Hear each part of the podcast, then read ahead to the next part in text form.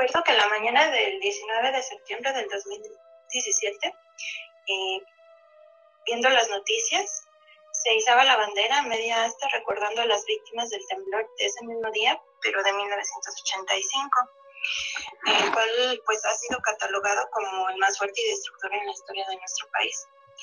Mientras se guardaba un minuto de silencio en mi mente, vino un pensamiento de qué pasaría si volviéramos a vivir lo mismo.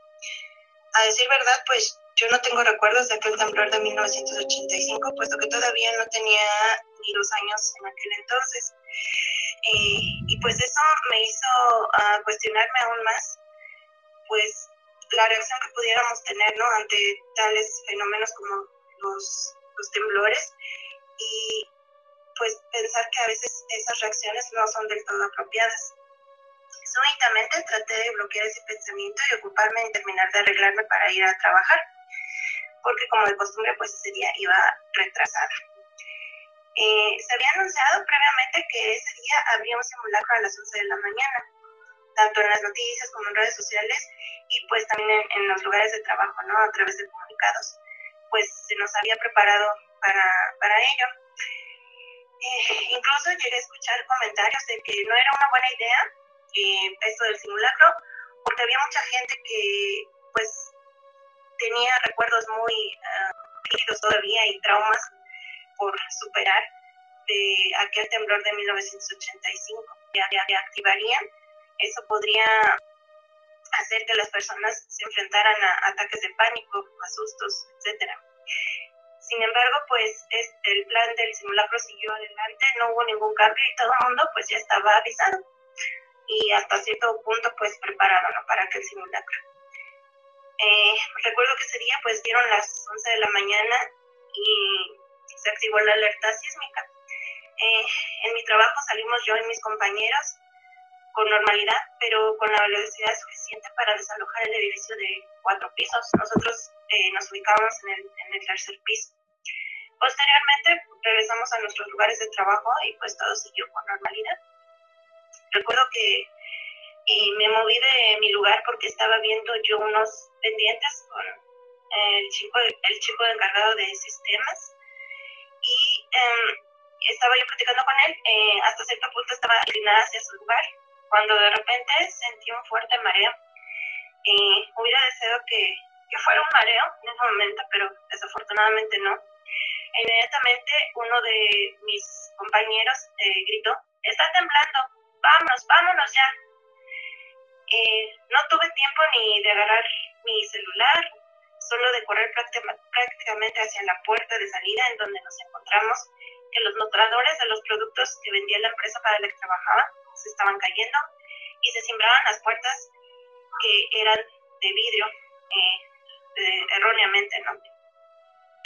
En aquel momento supe que ese temblor era algo diferente. El movimiento era trepidatorio, cosa que jamás había sentido en mi vida, pero sabía que era lo peor que nos podía pasar. Una de mis compañeras que iba junto de mí entró en pánico mientras íbamos a empezar a trabajar las escaleras. Carlita, mis hijas. ¿Cómo están mis hijas? Yo sin ser madre en ese entonces y no entender del todo ese sentimiento aterrador de no saber qué está pasando con tus hijos, solo pude responder con voz quebrada. De ella, tus hijas van a, están bien, van a estar bien. Cuando comenzamos a bajar las escaleras, sentí literalmente otro jalón tan espantoso que pensé prácticamente que la escalera se iba a caer y ahí íbamos a quedar. Mi pensamiento en ese momento fue encomendarme a Dios, pedir que cuidara a mi familia y que se hiciera su voluntad. Después de eso seguimos bajando hasta salir del edificio y cruzar el camellón de enfrente. Cuando llegamos ahí, todavía se podía percibir el movimiento. Todos estábamos impactados. Habían perdido las señales telefónicas y solo funcionaba la red de WhatsApp. Rápidamente se corrió la noticia de que había daños y edificios caídos. Yo de verdad aún no lo podía creer. Pasaron entre 15 y 20 minutos en lo que nos dejaron entrar nuevamente al edificio.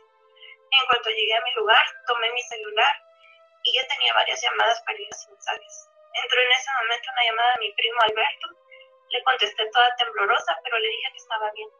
Posteriormente pude comunicarme con mi esposo y mis hermanas y pues me dijeron que gracias a Dios mis padres estaban asustados, pero bien. Al poco tiempo de eso nos avisaron en el trabajo que debíamos irnos a nuestras casas con toda la precaución posible y que después se nos darían más instrucciones sobre el estado del edificio y si podríamos regresar a trabajar el día siguiente. Cuando salí intenté tomar el metrobús. Yo usualmente tomaba un camión y después el metro, pero dada la situación habían cancelado el, bueno, más bien cerrado el transporte del metro. Fue imposible tomar el metrobús ya que todos iban llenos y no cabía ni una aguja. Yo trabajaba en la zona sur de la ciudad, poco antes de llegar a la ciudad universitaria, y tenía que trasladarme hasta la zona norte, totalmente al extremo de la ciudad. Si normalmente mi recorrido era de casi dos horas, pues la verdad es que no quería ni pensar cuánto tiempo me iba a tomar llegar a casa en esta situación. Sin saber qué hacer, se acercó a mí una joven con una bebé y me preguntó hacia dónde me dirigía. Y le dije, pues voy hacia Indias Verdes, pero lo veo muy complicado. La chica se veía muy asustada y me comentó que del susto había dejado su celular y dinero en el edificio donde estaba cuando tembló. Le daba miedo regresar y como yo tampoco sabía qué hacer. De momento solo pude ofrecerle que llamara de mi teléfono a algún familiar para avisar que estaba bien y si había manera de que pudieran recogerlo en algún punto. Yo ya había hablado con mi esposo y llegamos a la conclusión de que no era buena idea de que él me fuera a buscar, puesto que la ciudad era un caos y no sabíamos qué más podría suceder. Así que quedamos en que yo le llamaría cuando estuviera más o menos cerca para que él pasara por mí. Comencé a caminar con la chica y me comentó que pudo hablar con su suegra y esposo, pero igualmente le dijeron que todo era un caos y que se iba a complicar un poco al llegar hasta donde nos encontrábamos.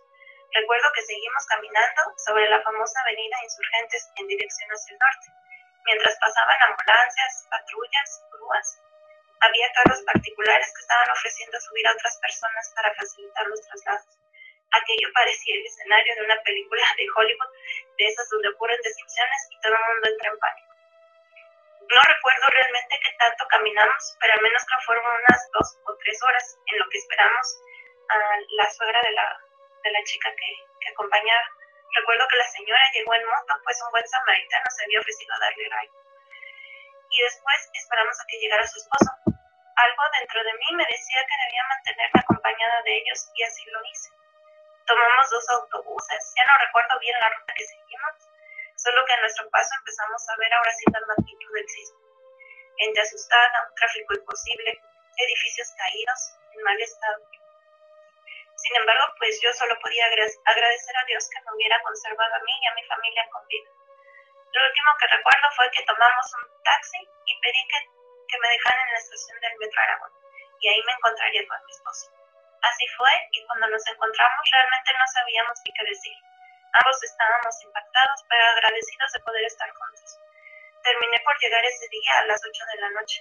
Sin duda fue una experiencia fuerte y triste, pero que también me enseñó a tener fe en las personas y darme cuenta que Dios nunca nos abandona. Génesis del terror. Un podcast donde el miedo está presente. Bienvenidos. Hola, ¿qué tal amigos? Bienvenidos al episodio número 5 de este podcast titulado Génesis del Terror. Mi nombre es Elizabeth González y como en cada emisión me acompaña mi hermana Victoria González y juntas les contaremos historias que les prometemos los mantendrán al borde del terror y el suspenso. Los invitamos a que puedan suscribirse a nuestro canal, la verdad nos ayuda mucho con eso, que puedan seguirnos a través de nuestras redes sociales, recuerden que estamos en Facebook como Genesis Fam y bueno, pues ahora sí que si les parece interesante el contenido que generamos, lo puedan compartir con todas las personas que ustedes consideren que puedan estar interesados en estos temas. Eh, les agradecemos mucho a todos aquellos que ya nos siguen, aquellos que ya han, este, presenciado varios de nuestros o han escuchado varios de nuestros episodios. Eh, agradecerles mucho a las personas que por ahí nos dejan comentarios en las redes sociales, que de repente nos cuentan alguna que otra historia. Y bueno, pues obviamente les, recordamos que puedan, que puedan suscribirse, nos ayudan muchísimo, de verdad, para que nosotras podamos seguir generando este, este contenido. Y bueno, antes de pasar al, episodio del día de hoy, los invitamos, como en cada episodio, a que vayan a buscar algo con qué botanear, algo que tomar y que se pongan muy cómodos en donde quiera que estén y se preparen para escuchar estos relatos verdaderamente escalofriantes. Bueno, el episodio del día de hoy, amigos, es un episodio que hemos estado, pues ahora sí que trabajando, pensando mucho para poder hacerlo.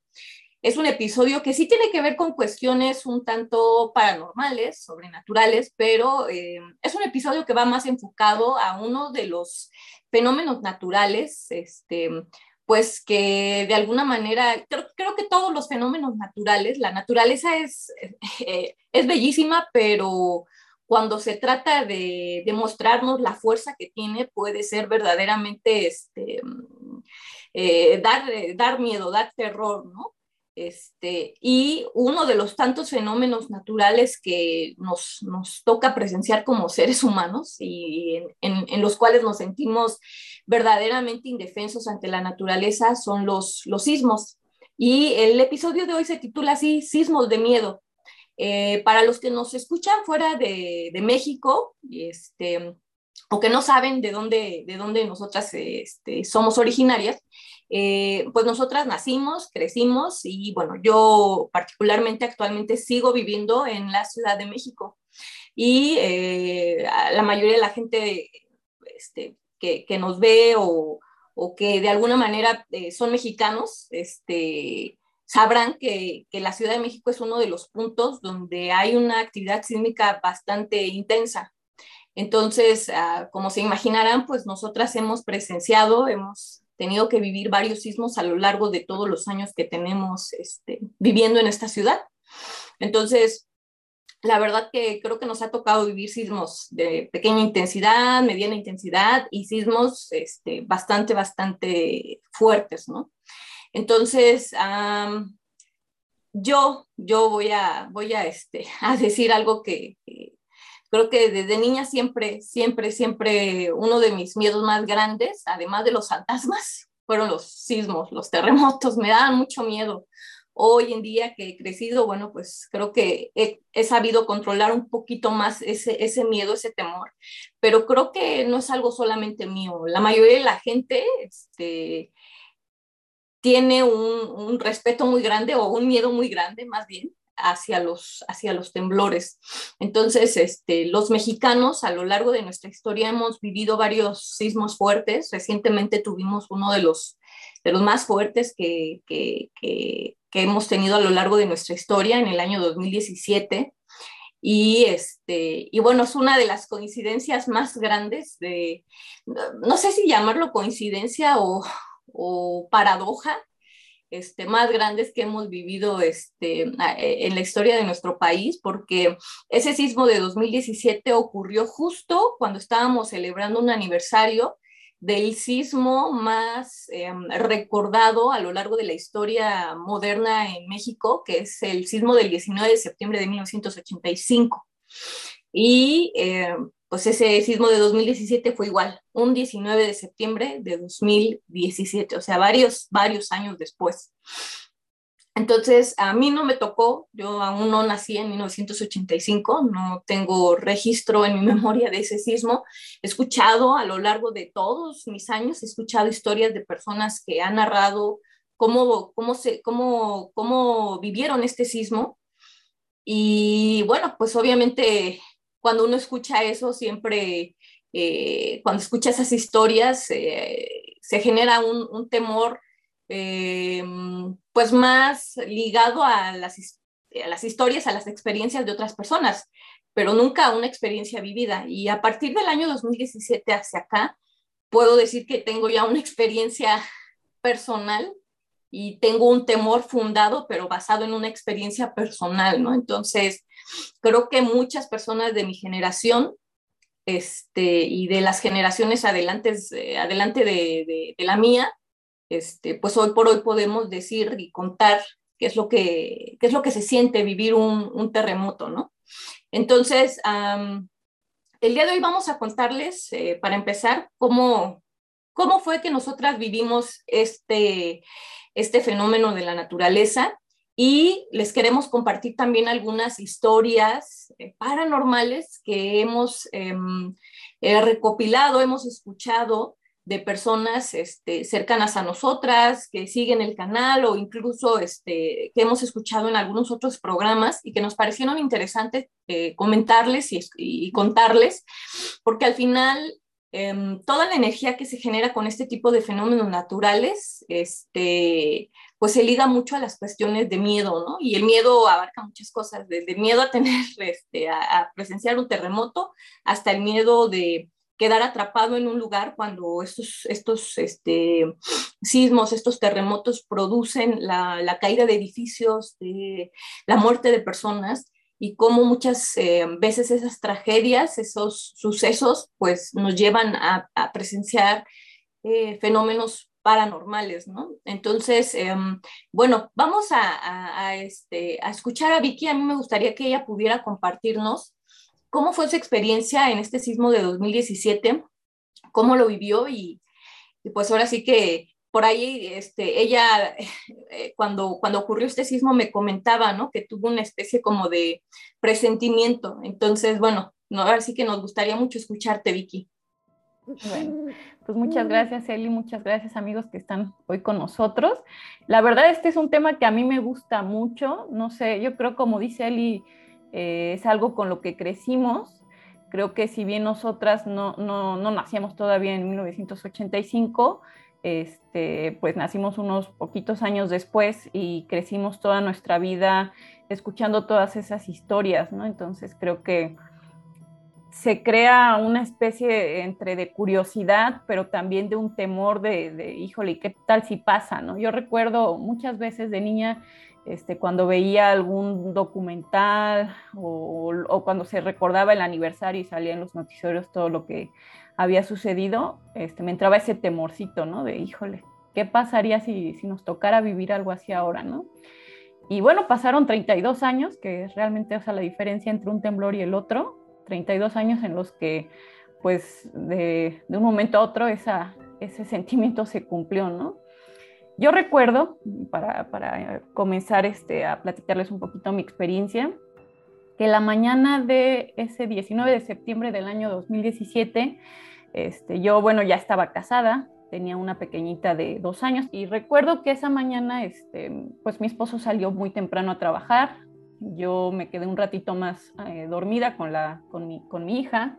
No, no sé por qué, pero no sé si solo me pasa a mí o es en general, pero yo recuerdo ese día así muy claro todo lo que hice este, desde que me levanté hasta que me, me fui a acostar. En ese tiempo yo tenía una persona que me ayudaba a hacer la limpieza de mi casa y este, regularmente iba los martes, pero ya habíamos acordado previamente que íbamos a cambiar los días, ¿no? Entonces, ese día yo no esperaba a, la señora que me ayudaba a limpiar, pero llegó, ¿no? Desayunamos eh, y recuerdo que a las once y piquito de la mañana era el, en ese, ese día era el, el simulacro, ¿no? En conmemoración de, del terremoto de 1985.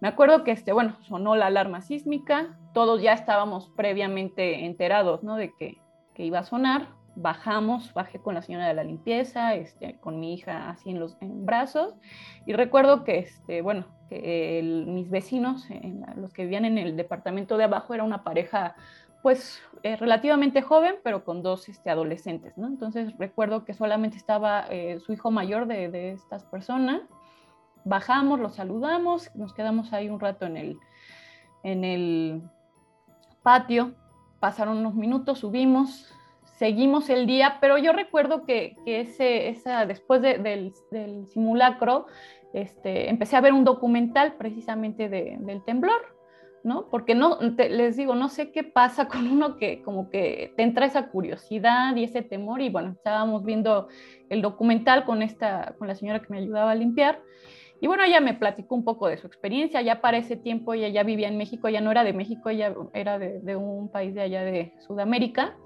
pero este, ya en, ese, en esos años ya estaba ella viviendo aquí. Y me contaba que le había tocado pues vivir ese temblor, pero que realmente no lo había sentido porque ella iba en una combi en esa ocasión. Entonces no recordaba así realmente cómo se había sentido el movimiento. Pasó este, el rato y de repente a eso de la, ¿qué sería? Eran casi la una en punto de la tarde. cuando este, yo, yo en ese momento trabajaba en, la universidad donde sigo trabajando, pero de manera presencial. Y la verdad es que tenía un horario que me encantaba, ¿no? Yo trabajaba de 5 de la, de la tarde a 9 de la noche. Entonces yo recuerdo que para, para la 1 de la tarde dije, voy a ir al banco, necesito hacer un pago. Recuerdo que cuando yo dije eso, pensé, me voy a llevar a la niña, pero dije, bueno, es más fácil que pueda yo ir rápido en un camión, en un taxi, perdón, y regresar, ¿no? El banco estaba cinco minutos en taxi. Entonces yo le pedí a la señora que si podía quedarse con la pequeñita, ¿no? Ya la señora ya tenía bastante tiempo trabajando conmigo, ya era de confianza, y me dijo, sí, vaya y, no se preocupe. Entonces yo me acuerdo que cuando yo tomo mi bolsa para, para salir de la casa, así como la tomo, me viene un pensamiento, pero así clarito, era como una voz en mi cabeza que me dijo, ¿y si tiembla? pero bueno, o sea, obviamente me, me reí así como de, de, sarcasmo, dije, bueno, ¿cómo va a temblar? O sea, sería lo más irónico que podría pasar que hoy precisamente tiemble, ¿no? Ya no que haya un terremoto, solamente el, puro pensamiento de que tiemble. Dije, no, no, está sugestionada nada más. Agarré, tomé mi bolsa y me salí.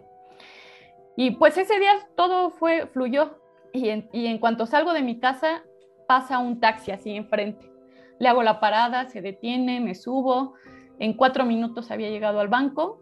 Entro al banco, así como me dan el, papelito que te dan con el turno que te toca, me tocó pasar, o sea, ni siquiera me senté en las banquitas, o sea, pasé así de inmediato. Hice mi pago, salgo del banco, recuerdo que todavía antes de salir de, o cuando iba saliendo, iba bajando las escaleras, este, recibí una llamada que era de mi hermana Carla, nuestra hermana mayor. No recuerdo, la verdad, ahí sí no recuerdo qué fue, de qué hablamos, solo recuerdo que, que este, yo intercambié esa llamada con ella, cuelgo, pasa un taxi y así, o sea, luego, luego, este, me lleva hacia la casa, ¿no? Les digo, yo salí de mi casa a la una, eran la una diez cuando yo salí del banco y ya iba de camino a mi casa, ¿no? Que me hacía otros cuatro minutos. Y estaba ya por llegar a la casa cuando de esas decisiones que uno dice, pudo haber cambiado mi vida, ¿no? Si hubiera pasado a lo mejor una desgracia, pero afortunadamente no fue así. Este, decidí bajarme dos cuadras antes. Dije, voy a pasar a la ferretería, no sé, no recuerdo para qué, pero dije, voy a, a bajarme antes. Entonces le digo al taxista, me baja aquí, por favor. Se detiene, le pago, me bajo y empiezo a caminar y habré caminado, yo creo, un minuto y medio, iba yo así ensimismada, ¿no? Pensando, tengo que ir al trabajo, tengo que hacer estos pendientes, bla, bla, bla. Cuando de pronto empiezo a oír la, la alarma sísmica. Y entonces en mi mente es otro simulacro, pero si ya fue, ¿no? Y hace, unos días que estaba yo recordando todo esto, o sea, como que hasta entra el temblor de, de, solo pensarlo, ¿no? O sea, la verdad ahorita sí como que empiezo a sentir así hasta mi cuerpo cómo se, se acelera porque yo recuerdo que en ese momento cuando yo dije otro simulacro, empecé a oír mucho ruido, pero era el ruido de los árboles que se estaban sacudiendo. Y entonces empecé a oír también cómo la gente salía así corriendo de sus casas. Digo, aquí en la ciudad y ahí donde vivía, este, hay un montón de casitas y departamentos y demás. Y escuchaba cómo la gente salía corriendo y a lo lejos alcancé a oír a alguien que decía, este está más fuerte que el pasado. ¿no? Entonces, cuando escucho eso, yo me detengo y la verdad es que cuando yo me paré así en el piso, literal, brinqué, brincó, o sea, el piso brincó, yo brinqué junto con el piso y se oyó, y se oyó un, un tronido así tremendo, ¿no? Entonces yo me acuerdo que dije, ¿qué, qué pasa, no? Este, intenté correr, dije, lo primero que se me vino a la mente fue mi hija, ¿no? Intento correr, pero cuando hago el movimiento para, para, para correr, este, pues en primera el movimiento de, del tambaleo, del brincoteo no me dejó, no me dejó. Y luego este, había un poste así enfrente de mí que se hacía literalmente así, o sea, yo veía cómo se venía hacia mí.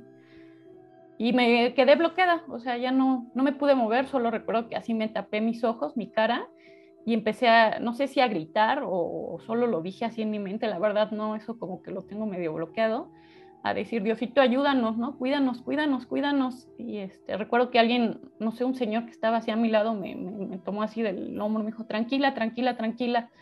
Pero pues toda la gente así angustiada, ¿no? Señoras gritando, llorando.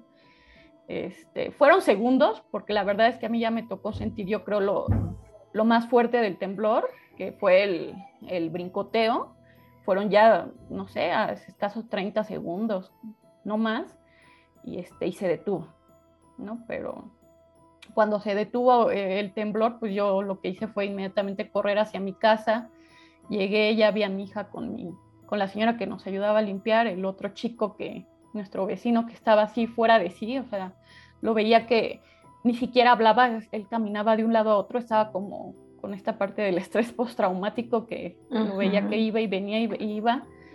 Y, este, y pues yo recuerdo que así lo primero que pensé fue, pues aquí este, esto fue algo de proporciones mayores, ¿no? O sea, creo que sí, seguramente se cayeron edificios y pasó algo más. Dentro de todo lo que a mí en ese momento me dejó tranquila fue que antes de que se cayeran todas las comunicaciones. O sea, cuando yo iba corriendo hacia mi casa, recuerdo que este, me llegó un mensaje de mi esposo que, me decía, está temblando, ya estoy este, afuera del, del, edificio. Entonces eso me dejó como que, como que tranquila, ¿no? Porque decía, bueno, él, él está bien, ¿no?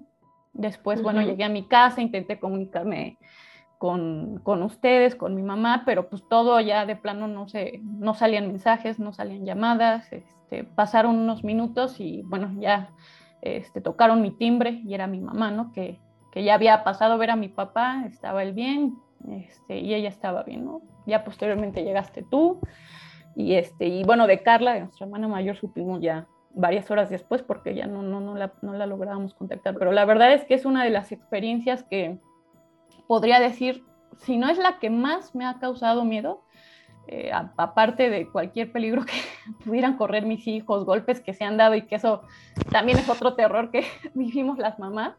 Pero fuera de eso, este, creo que sí, esa es la experiencia donde he sentido más cerca la muerte y más el, terror de sentir qué está pasando con, mi familia, con mi, con mi hija, con mi esposo, con mis hermanas, mis papás, ¿no?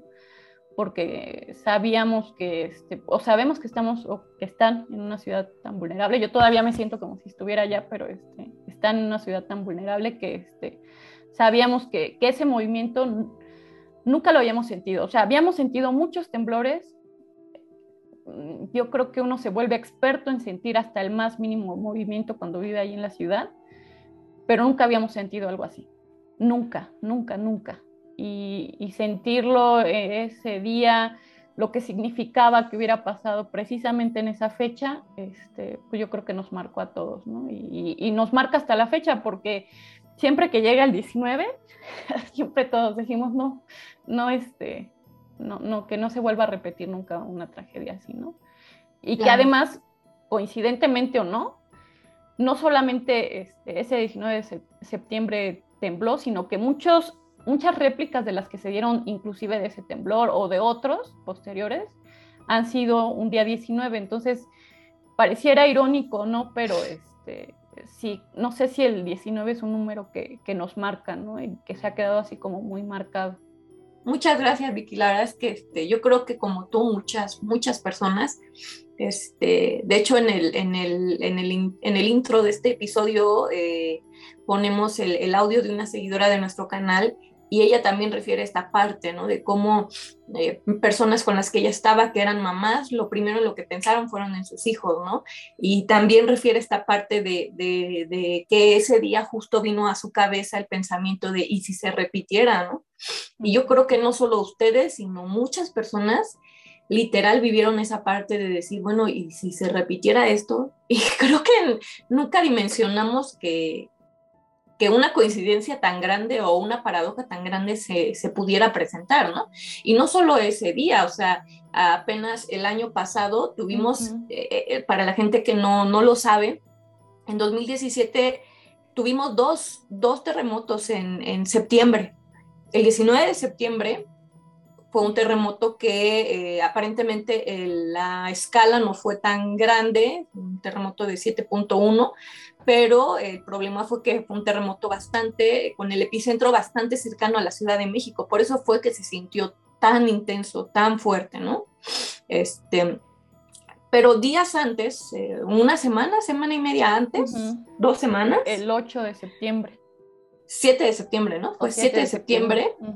hubo un terremoto de 8.2. De hecho, incluso el, el, más fuerte el, grado fue mucho más fuerte que el del 85. Eh, obviamente como el epicentro estaba a bastante distancia de la Ciudad de México, no hubo, este, eh, pues ahora sí que todo el destrozo que hubiera podido generar un sismo de esa intensidad con un epicentro más cercano a la ciudad, ¿no? Eh, fue un, tuvo el epicentro en, Oaxaca. Entonces, ese, ese sismo, ese primer sismo de ese septiembre de 2017, fue el 7 de septiembre, este, dejó muy dañada la ciudad. De hecho, se sabe que muchos de los edificios que cayeron el 19 de septiembre fue porque habían quedado dañados del temblor del 7 de septiembre. O sea, habían, eran semana, una semana y media de diferencia, ¿no? Y el año pasado, en 2021, el mismo 7 de septiembre, tuvimos un sismo aquí en la Ciudad de México que no fue tan levecito, o sea, sí se sintió bastante fuerte, sonó la alarma sísmica, la gente salió, yo recuerdo ese día que estaba yo acostada en, en mi cama y de repente la alarma empezó a sonar, eh, llegó mi esposo, mi esposo no, no, no, no es de la Ciudad de México, era la primera vez que le tocaba como tal un sismo aquí en, en México y me acuerdo que el pobrecito este, llegó y me aventó las llaves y él salió corriendo y yo dije, bueno, las llaves, ¿para qué me las avientas? ¿no? Y yo salí atrás de él y de momento no se sintió nada, pero recuerdo que ya estando abajo, este, empezó a sentirse el movimiento y justo enfrente donde vivimos hay varios árboles y los árboles empezaron a zarandear. Ese día estaba lloviendo, había llovido mucho. Ese septiembre de 2021 llovió muchísimo aquí en la Ciudad de México había inundaciones en otras partes de, del país, inundaciones muy fuertes, y uh, estaba la lluvia, tuvimos que salir así con la lluvia, y luego el temblor, y luego el cielo, eh, eh, se generó este efecto que pasa con los temblores que se iluminan el, el, el, cielo, era de noche. Entonces, bueno, yo literal ese día sí dije, ya, este, pues ahora sí que, que este, ya, ya se acabó el mundo, ¿no? Porque veía que se iluminaba el cielo y todo se movía muy así, la lluvia, o sea, este, y, y obviamente vino de nuevo toda esta cuestión de decir, ¿cómo es posible que vuelva a pasar un 7 de septiembre, ¿no? Y lo que mencionaba Vicky es muy cierto, ¿no? Yo creo que todos llegan el 19 de septiembre de cada año y no podemos evitar pensar, este, pues que ahora qué nos va a pasar, ¿no? Nos va a volver a tocar. Yo, eh, mi experiencia en, el sismo del 2017, del 19 de septiembre, este, eh, eh, lo comentaba yo en un episodio de la temporada pasada, yo recuerdo que un año antes de que ese temblor se diera, durante todo ese año previo, yo soñé constantemente que había, que había terremotos, que había sismos, soñé como varias veces, varias veces con temblores, temblores, temblores, temblores, temblores. Obviamente, pues no sabía yo qué, qué, iba a pasar. Obvio, sí, sí se da uno la idea de, bueno, ¿por qué sueño tanto que va a temblar? en mi caso yo pensaba, bueno, es que a lo mejor como uno de mis miedos más grandes son los temblores, pues lo relaciono con eso, ¿no?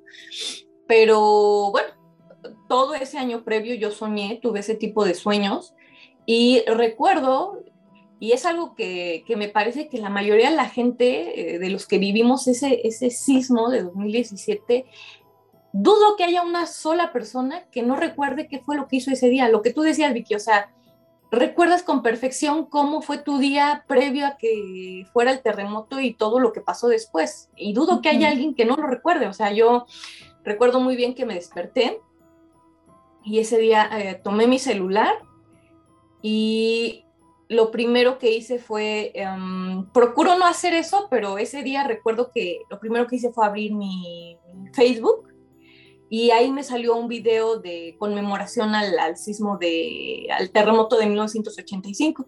Y yo recuerdo que empecé a ver el video y, sí, vino a mi mente como esta onda de, ay, qué feo, ¿no? O sea, cómo, cómo se sentirán las personas que vivieron todo eso. Este, la verdad, no, yo no tuve el pensamiento de, ay, si volviéramos a, o sea, no, solamente fue como un, pues qué triste, ¿no? O sea, la gente que, que tiene que recordar este día por, porque sus familiares murieron, porque este, sus vidas se vieron transformadas de una u otra manera, ¿no?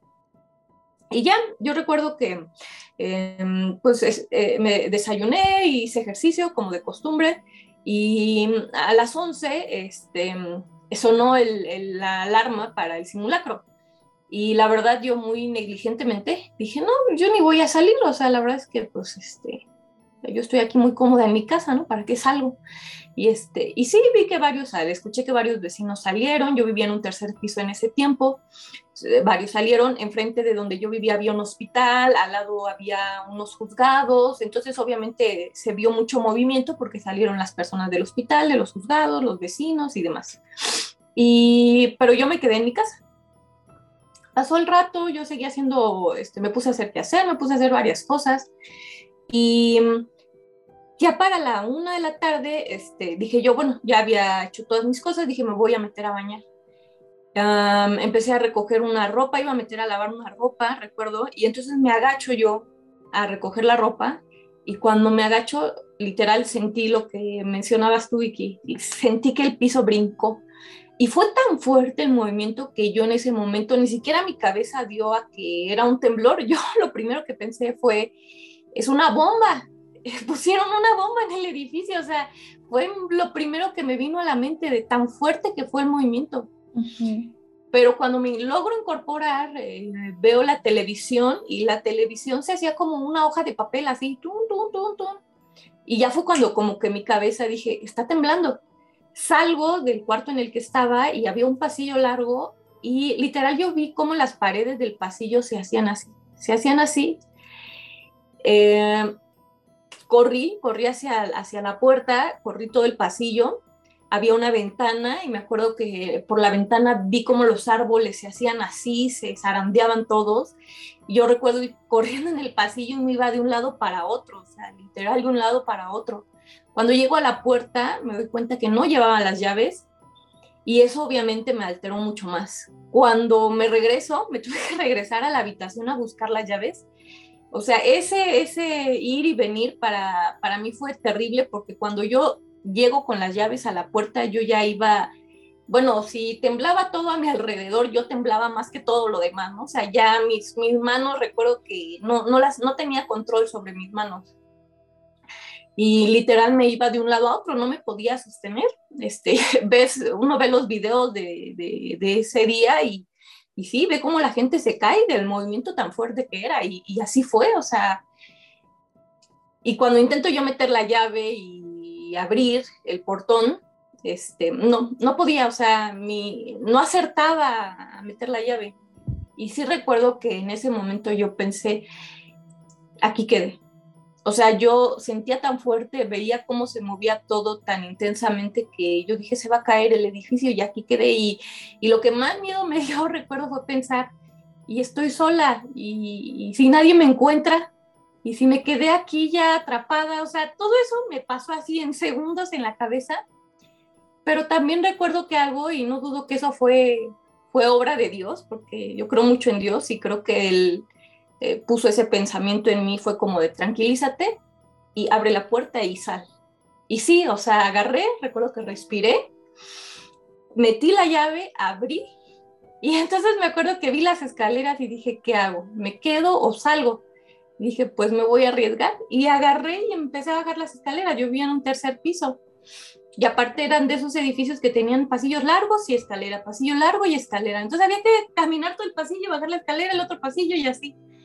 Y yo eh, tengo perdido un poco la noción de cómo hice para bajar las escaleras, solo recuerdo que tengo por ahí un vago recuerdo de ver a una señora en la, en la puerta de su, de su departamento parada, petrificada, y por un momento pasó en mi cabeza, párate y ayúdala, pero, pero fue creo que más mi miedo que yo dije, no, córrele, o sea, corrí, corrí, cuando yo logro llegar al estacionamiento del edificio, pues ya como que me regresó el cuerpo al alma, ¿no? Porque si yo creo que pocas veces ha venido a mi cabeza el pensamiento me voy a morir, pero una de esas pocas veces fue ese día.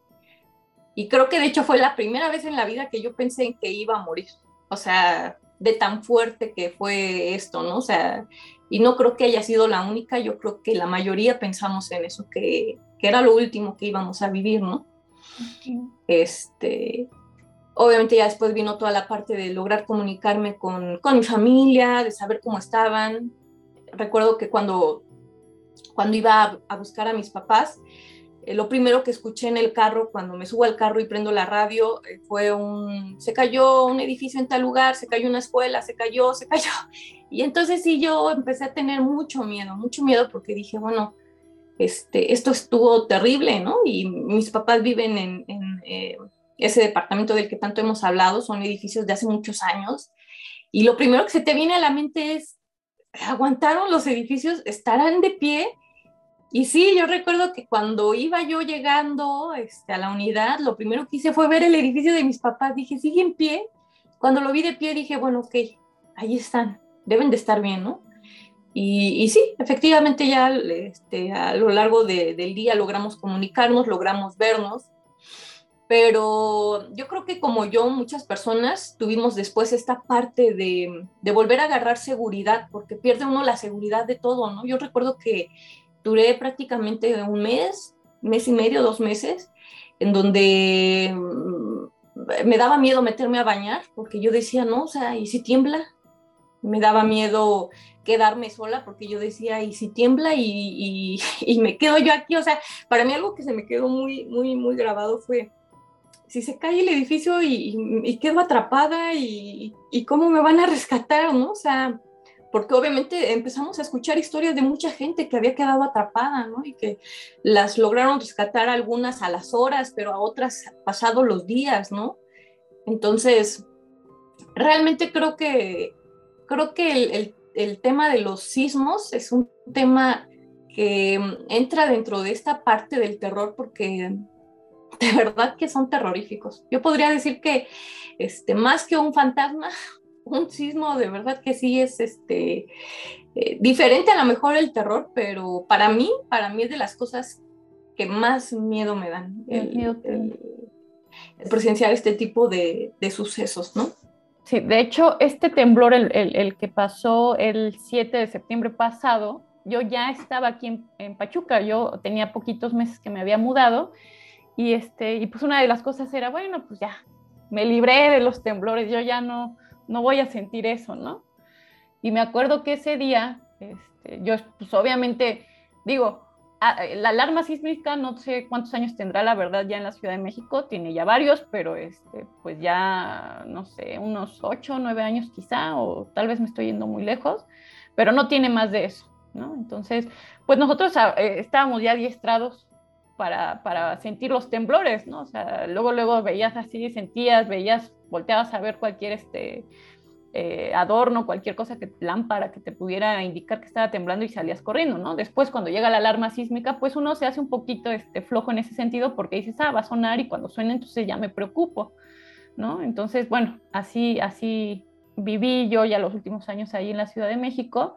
Llego aquí a Pachuca y ese 7, 7 de septiembre yo estaba aquí este, acostada en mi cama, o sea, pero, pero ni por la mente me pasaba que pudiera temblar, ¿no? Ese día igual estaba yo en la cama y de repente empecé a sentir que se bamboleaba, estaba yo con mi esposo y yo dije, bueno, pues ¿qué está haciendo este hombre? No lo volteé a ver, pero ahí lo veo así, totalmente así, este, distraído con el teléfono, pero sin movimiento, pero lo veía que se hacía así, entonces ya, obviamente, luego, luego yo detecté que era un temblor, le dije, salimos corriendo, ¿no? Pero este, siempre uno vive con ese miedo, ¿no? Y ya inclusive aquí, pues a veces sí estoy yo y si me siento así un poquito de mareo o algo, luego, luego pienso, ¿no? Estará temblando. Y se queda uno con ese trauma, pues yo creo que de por vida. Yo creo que no es algo que se te quita. O sea, yo creo que tiembla y luego, luego todos nos remontamos a ese sentimiento que, que nos trajo este último temblor. Yo me acuerdo mucho que yo cuando, cuando pasó ese, ese, ese sismo del 2017 y que lo viví en la calle, porque yo, a mí me agarró en la calle, yo literal no podría decir, bueno, sentí el miedo de quedarme atrapada porque estaba yo en la calle, ¿no? Pero sí me sorprendió mucho ver cómo el concreto, lo que creemos que es tan firme, realmente brincaba, ¿no? Dije, bueno, si yo sentí cómo brincó el piso, el suelo, la calle, cómo lo habrán sentido los que estaban en edificios, ¿no? O sea, como tú, como mis papás, los que estaban en edificios enormes allí en el centro de la ciudad o por cualquier otro lado, ¿no? Dije, ¿cómo se habrá sentido ahí? O sea, mi pregunta era horrible, ¿no? Y entonces empiezan a pasar, como dices tú, todas estas historias de la gente que se había quedado atrapada y demás. Y yo recuerdo que este, mi esposo no, no es muy expresivo, ¿no? Él, ¿no? él no es mucho de expresar sus miedos, ¿no? pero sí recuerdo que este, después eh, con las réplicas que se dieron y que sonaba la alarma, el pobre así se levantaba este, rapidísimo y asustado salía, ¿no? Salíamos con la bebé y todo. Y una de esas noches que yo estoy casi segura que a todos nos pasó, al menos las primeras dos, tres noches, dormía uno con miedo, ¿no? Con miedo de, ¿y si, y si vuelve a temblar? ¿Y si hay una réplica? Porque no era algo ilógico, o sea, en el temblor de 1985 había temblado eh, ese, ese, jueves, porque creo que eh, eh, en esa ocasión cayó un jueves, y el viernes volvió a temblar, y, era un, fue un temblor igual fuertísimo que tiró, terminó de tumbar un montón de cosas, ¿no? Entonces, previo, ya con, con esa experiencia previa, uno decía, bueno, puede pasar que vuelva a temblar igual de fuerte, ¿no? Entonces, ¿qué, qué va a pasarnos? Y yo me acuerdo que dormía con mucho miedo, veía las noticias todo el día, o sea, dejamos de ir a trabajar una semana y entonces lo único que hacíamos era ver las noticias, ¿no? A lo mejor malamente porque eso nada más te, te, te hacía sentir más el temor, ¿no? Pero yo recuerdo una de esas noches que, que, yo así, este, así como con lágrimas le dije a mi esposo, si tiembla y yo me, me, quedo atrapada, yo voy a hacer todo lo que tenga que hacer por vivir, pero tú búscame hasta que me encuentres. O sea, a ese grado llega uno el sentimiento de, este, pues del trauma que te genera un, un, evento de este tipo, ¿no? Y no creo que sea la única persona, yo creo que somos muchos, ¿no? Y hay muchas historias muy, a mí, muy interesantes que, que de personas que vivieron realmente milagros y otros que pues desafortunadamente no, no les tocó la misma suerte, ¿no? Hay una, una de las historias que a mí este, siempre me, me dejó así como marcada y que está por ahí en un documental, es la historia de un pequeñito de esta escuela del Repsamen. Y este, este escuela, que era el, un colegio que se llamaba Repsamen, que fue muy famoso porque se, este, hubo muchos niños que fallecieron, maestros, personal, muchos niños también se salvaron. Pero bueno, fue una tragedia porque, porque eran niños, ¿no? Y porque siempre un niño te toca. Yo, en ese momento mi hija todavía no iba a la escuela, pero yo me ponía en el lugar de sus papás y decían, no, o sea, yo creo que yo me muero, ¿no? De saber si mi hija, que mi hija esté abajo de, de, unos escombros. Entonces, bueno, en, ese, en ese colegio se dio una historia de, de un pequeñito que este, era una familia que tenía tres niños en, el, en la escuela, en el Repsam. Y, este, y bueno, cuentan los papás como esa mañana los, eh, pues les dijeron que iba a haber un simulacro, que no se preocuparan, que todo iba a estar bien, ¿no? Van los niños, eran niños una pequeñita como de preescolar, un niño de segundo año de primaria y un niño un poquito más grande. Entonces van, los dejan, pero ese día dice la mamá que por la mañana el, el, niño del medio, el que iba en segundo de primaria, le dijo, mamá, no quiero ir a la escuela, tengo, me siento mal o algo así. Le dijo, no, no, no, este, dice, como yo soy muy estricta y no me gusta que falten al colegio, este, le dije, no, tienes que ir. Dice, y lo mandé. Pasa el simulacro, todo. De repente me hablan como al mediodía y me dicen, oiga señora, este, fíjese que el niño se cayó. Está bien, pero quiere, este, pues quiere que vengan por él. Casa. Y entonces dice, a ver, ¿está ahí? Sí. Dice, pásemelo. Y ya habla con el niño y dice, ¿cómo estás? No, pues bien, pero este, quiero que vengas por mí, por favor. Le, que el niño le dijo, mami, ¿puedes venir por mí? Y que la señora le dijo, no, este, me están diciendo que estás bien, este, ya casi vas a salir, este, espérate, ¿no? cuelga la llamada, pasa un rato más, se viene el terremoto y entonces cuando ellos van a la escuela a buscar, pues encuentran a sus dos chiquitos, al, al mayor y a la niña, pero ya en eso le dicen, oiga, su hijo es de segundo, no, pues sí, este, pues es que precisamente los niños que son de segundo son los que, pues los que están abajo de, de, en los escombros. Y entonces ya ese, afortunadamente ese es un caso en el que el pequeño logra lo logran sacar.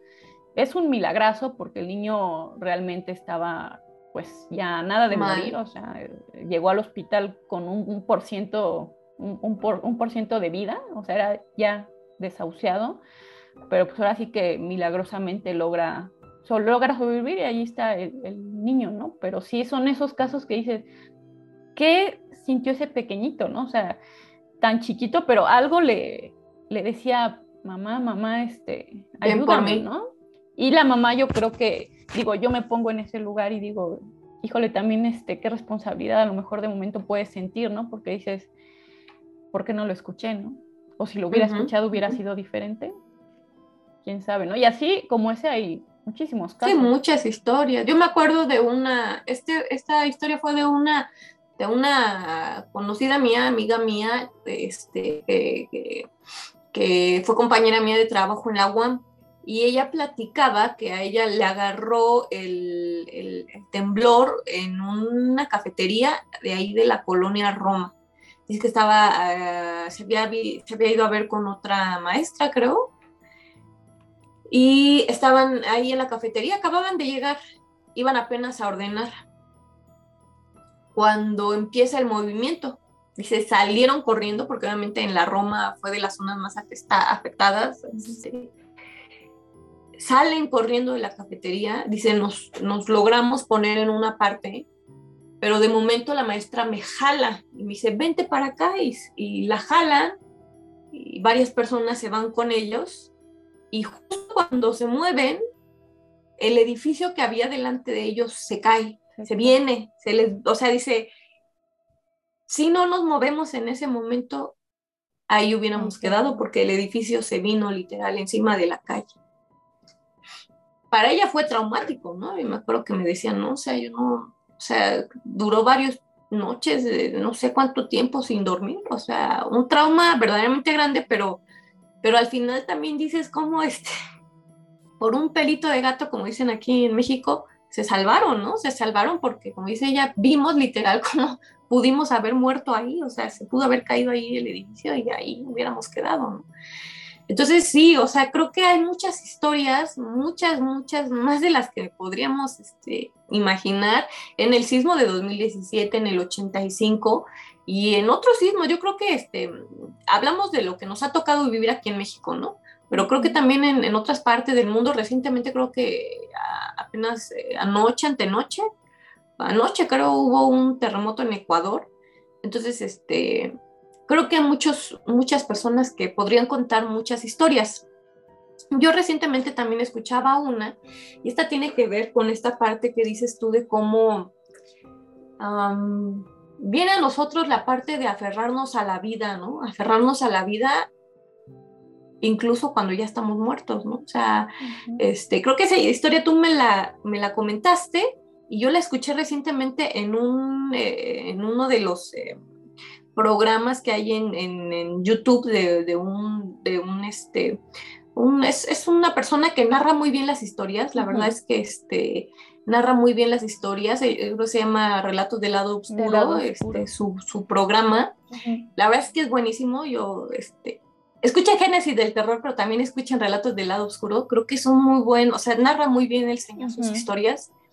Y, y, él narra esta parte de una historia de una mujer que en el, creo que fue en el 85, trabajaban en unas oficinas, se cae el edificio y entonces eh, piden los jefes del edificio que eh, al otro día vayan todos a hacer un pase de lista para saber pues quiénes, quiénes estaban, quiénes pudieron haber quedado atrapados en los edificios, etcétera, en el edificio, ¿no?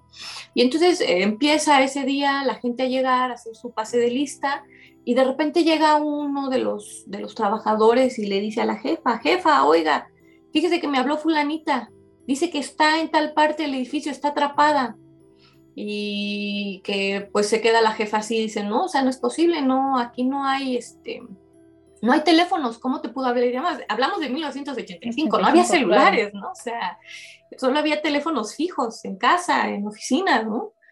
Entonces, este, pues se queda así la, la, la, la encargada y dice, pues es que no, ¿cómo es posible? No hay líneas, no hay líneas, no es posible que te llamara. Y de rato llega otra persona y dice, este, me habló fulanita que está en tal parte atrapada, que por favor la saquen. Y entonces ya se queda la otra persona así, a la jefa, ¿no? Como diciendo, pero ¿cómo, no? O sea, no es posible, ni siquiera hay teléfonos cercanos. No, que sí, que me habló. Y, y llega creo que una tercera persona y vuelve a decir, me habló fulanita, que por favor la saquen, que está atrapada en tal parte.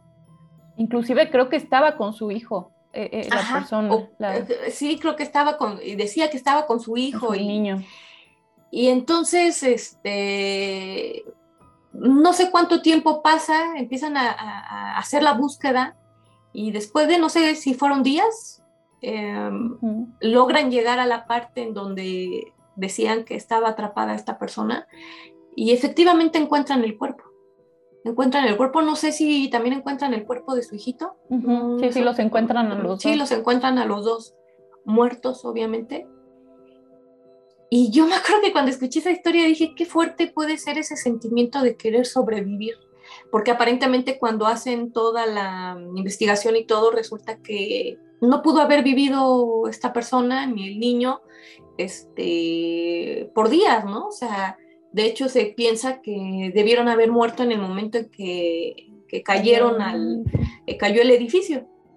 Entonces, pues realmente como que esta parte de que les hubieran hablado, pues no, no, no había teléfono, no, había manera de que ella se hubiera podido comunicar.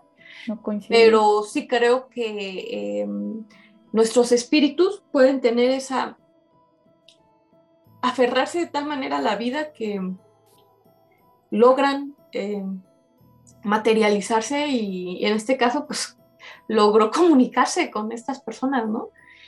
Este, desafortunadamente pues ya estaba muerta, pero, pero sí son de esas historias que te, que te erizan la piel porque lo piensas y dices eh, lo que decías tú hace un momento, ¿no? Que, que, le decías a tu esposo, yo voy a hacer todo lo posible por sobrevivir, pero tú búscame hasta encontrarme. Y creo que eso es algo que, pues sí, todos tenemos esa sensación de decir, este, creo que sería de las peores cosas que nos podría pasar, ¿no? Quedarnos atrapados en un lugar y, y, pues no, no poder salir de ahí.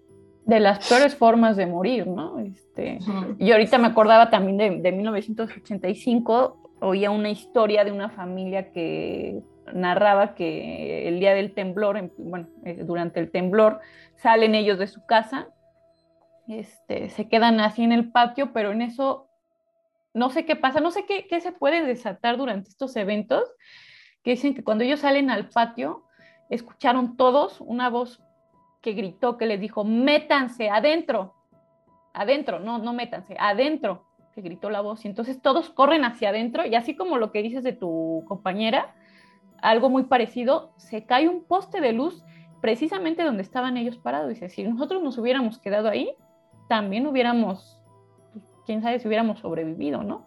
Dice, pero literal todos escuchamos una voz que nos gritó adentro y todos regresamos, a, o sea, lo que uno menos piensa en ese momento es meterte a un, a un lugar, ¿no? Porque dice, lo que necesito es estar afuera para estar, este, sobrevivir, pero a ellos literal fue adentro y ese adentro les salvó la vida, ¿no? y hay muchísimas historias con con cosas, este, te digo así, que, que, son milagros realmente, otras que son un poquito más tristes, ¿no? Hay una, por ahí una historia de, también de una, de una mamá, creo que era una madre soltera, tenía dos pequeñitos, y entonces ese día, este, los niños tenían que ir a la escuela, pues era un martes, ¿no? Era un, día común.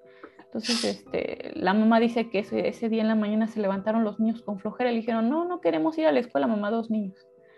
Y, este, y ella dijo, bueno, está bien quédense. Dice, yo salí a trabajar por ahí del mediodía, un poquito después.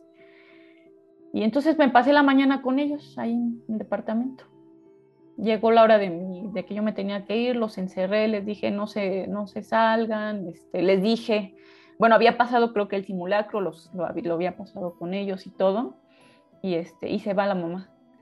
Y entonces llega el momento del sismo, se cae el edificio donde ella vivía y mueren los chiquitos los encontraron abrazados, ¿no? O sea, es una historia muy triste porque dices, si esos niños se hubieran ido a la escuela, en la escuela donde iban no había pasado nada, no pasó nada, ¿no? Hubieran sobrevivido.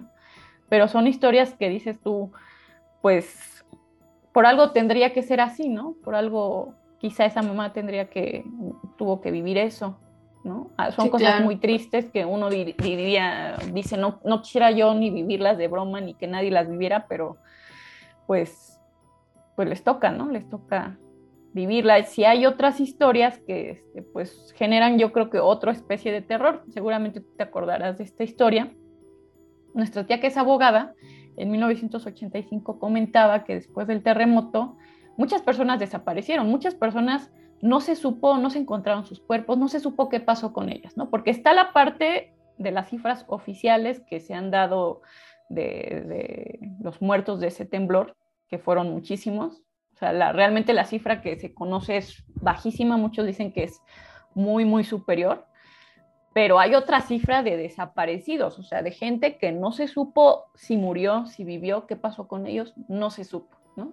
Y esta, este caso que le llegó a mi tía, decía que eran unas hermanas, eran tres hermanas, Entonces llegaron con ella dos de esas tres hermanas, que no encontraban a la hermana, que no encontraban que ella este, ese día estaba en su casa, el edificio cayó, pero el carro lo encontraron, el carro de su hermana lo encontraron en otro lugar. Entonces ya decían, es que mi hermana está viva, ella está viva porque su carro no estaba ahí, no estaba en su casa, ella había salido.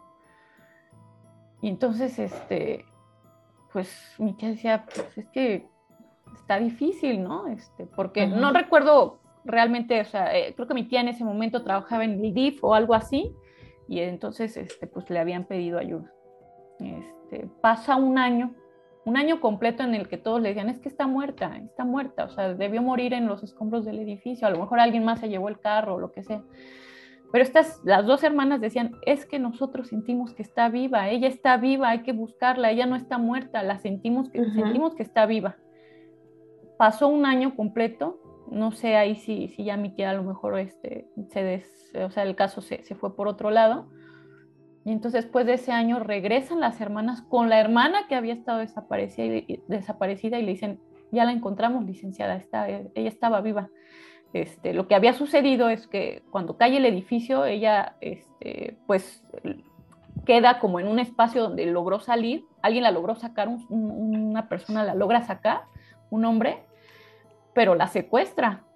O sea, se la lleva en su carro, dejan por ahí el carro y la secuestra todo un año, la tiene encerrada en un sótano, quién sabe, en un lugar, este, todo un año y bueno, como puede la, la chica logra escapar con un montón de traumas, me imagino yo, pero logra escapar, pero imagínate después de, de un año, ¿no? Y, y, pues obviamente que con una justificación, este, esta persona que se la lleva, pues bastante buena, ¿no? Pensando, pues, ¿quién la va a buscar? Su, Donde vivía se cayó, seguramente van a pensar que se murió. Claro. Entonces, también esas historias, viene a ser otro terror, ¿no? De la gente que a veces se aprovecha de todos estos momentos para, pues, hacer de las suyas, ¿no? Y, claro. y también causar ese terror así tan, tan horrendo, ¿no? Tan terrible.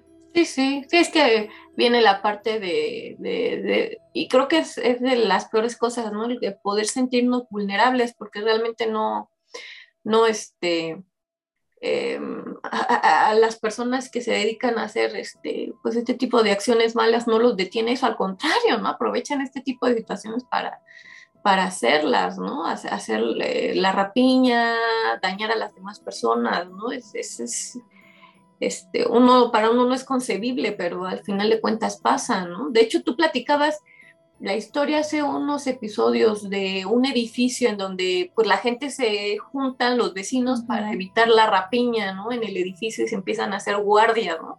Por ahí pasa un evento sobrenatural, si no mal recuerdo, ¿no? Sí, esta así muy rápido, igual para, a lo mejor ya para quienes la escucharon, este, eh, creo que la contamos en el segundo episodio de la primera temporada, o sea, ya tiene varios episodios. Esta era la historia de, bueno, también de un chico que vivía en un edificio donde vivía casi pura gente mayor, ¿no? Entonces el edificio no se cae, pero sí queda muy dañado, ¿no? Entonces ya no los dejan regresar. Pero obviamente pues todos están con este miedo de que, hijo, le van a entrar a robar, van a llegar los de la rapiña y qué va a pasar, ¿no? Entonces este muchacho, creo que era de provincia, este, decía yo no tenía familia, no tengo hijos, no nada, y dije, bueno, pues lo único que yo tengo es mi, mi casa, ¿no? Mis cosas. Entonces, este, pues igual también como para ser un poquito empático con los vecinos, yo dije, bueno, yo me quedo este, a cuidar el edificio a cuidar en lo que pues, se ve que se puede hacer, si podemos sacar o que nuestras cosas. Se queda esa noche del, 17, del 19 para el 20 de septiembre y dice que este, no había nadie en el edificio, ¿no? Creo que sí había luz, sí había luz en esa ocasión, Dice, pero pues manteníamos todo apagado precisamente porque también no sabíamos si podía haber una réplica. Luego, o sea, vienen un montón de cosas que no tengas prendido este, las eh, tomas de gas, porque puede haber fugas y todo eso, ¿no?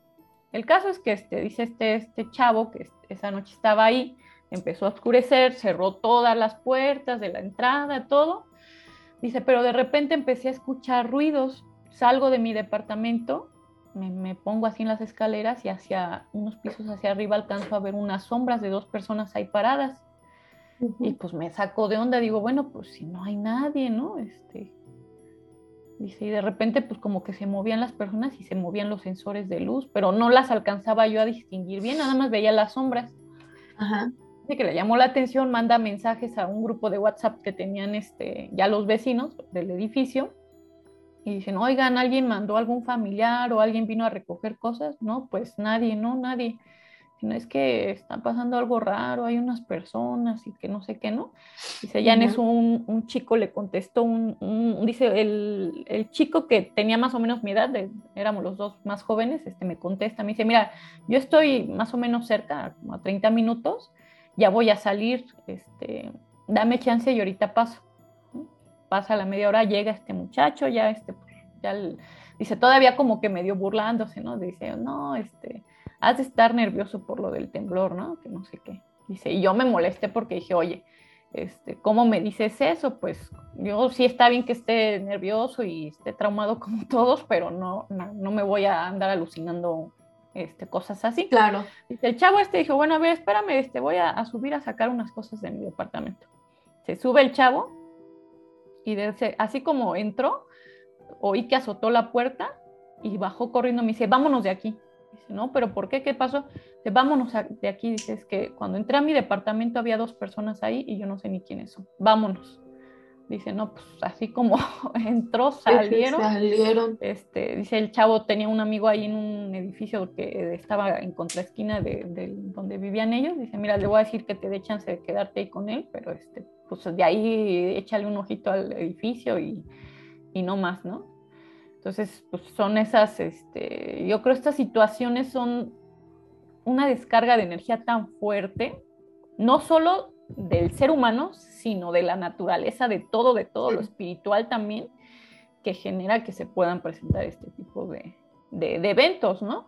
En el 85 hay una historia también de un soldado, también que creo que esas historias son de ahí, de, de este programa de Relatos del lado oscuro, que cuenta, es un soldado que, dice que a él le pasaron dos cosas muy, este, relacionadas con esto que les estoy platicando. ¿no? Una fue, eh, dice que todos los cuerpos que se, empezaron a acumular en ese entonces, que fueron muchísimos, este, pues la gente se empezó a dar cuenta que no los podían ni en ese momento incinerar, porque a muchos no, estaban, no eran cuerpos no reconocidos, no sabían este, quiénes eran sus familiares, y eran muchísimos, ¿no? Entonces el, el, problema era qué hacemos con todos estos cuerpos para que puedan reconocerlos, pero que al mismo tiempo no empiecen a generar otra mal olor y todo, todo lo que se genera, ¿no? sí, claro. Los cuerpos que, que pues ya estaban inertes.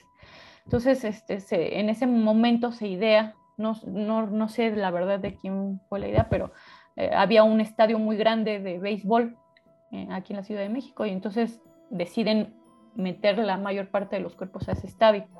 Entonces decía que, este, bueno, ellos eh, cada, cada número de horas iban y dejaban estos cuerpos ahí en, en, el estadio.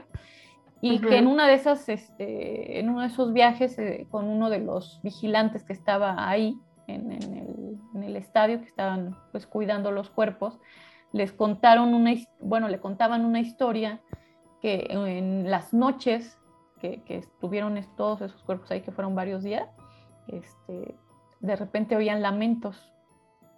Dice, pero pues este no era un lugar donde había gente herida, todos estaban muertos no podía haber lamentos porque todos estaban muertos. Están muertos. O sea, dices, en un hospital, pues te lo creo, ¿no? Porque estaba toda la gente pues, que estaba lesionada.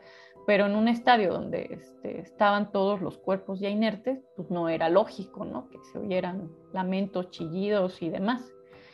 Dice, esa fue la primera este, pues, experiencia. Dice, y una segunda que le pasó directamente a él era eh, en un rescate que, bueno, en una exploración en un edificio caído este, empiezan que empiezan a hacer en la montaña de, en un cerrito así que se hacía del edificio que se había caído.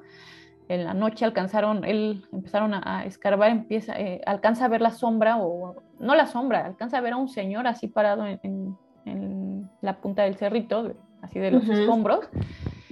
Era un señor mayor, así como, era un hotel, era un hotel, entonces dice, era un señor ya grande, con una bata así como muy elegante, y entonces le empezamos a gritar, este, espérenos ahí, no se mueva, ahorita vamos por usted, espérenos. Empezamos así como pudimos a quitar escombros para poder subir y este, cuando llegamos a estar en la cima ya no vimos al señor, entonces dijimos, ¿qué pasó? Se cayó, se fue, este, por, pero no, no había para dónde se pudiera caer sin que lo viéramos.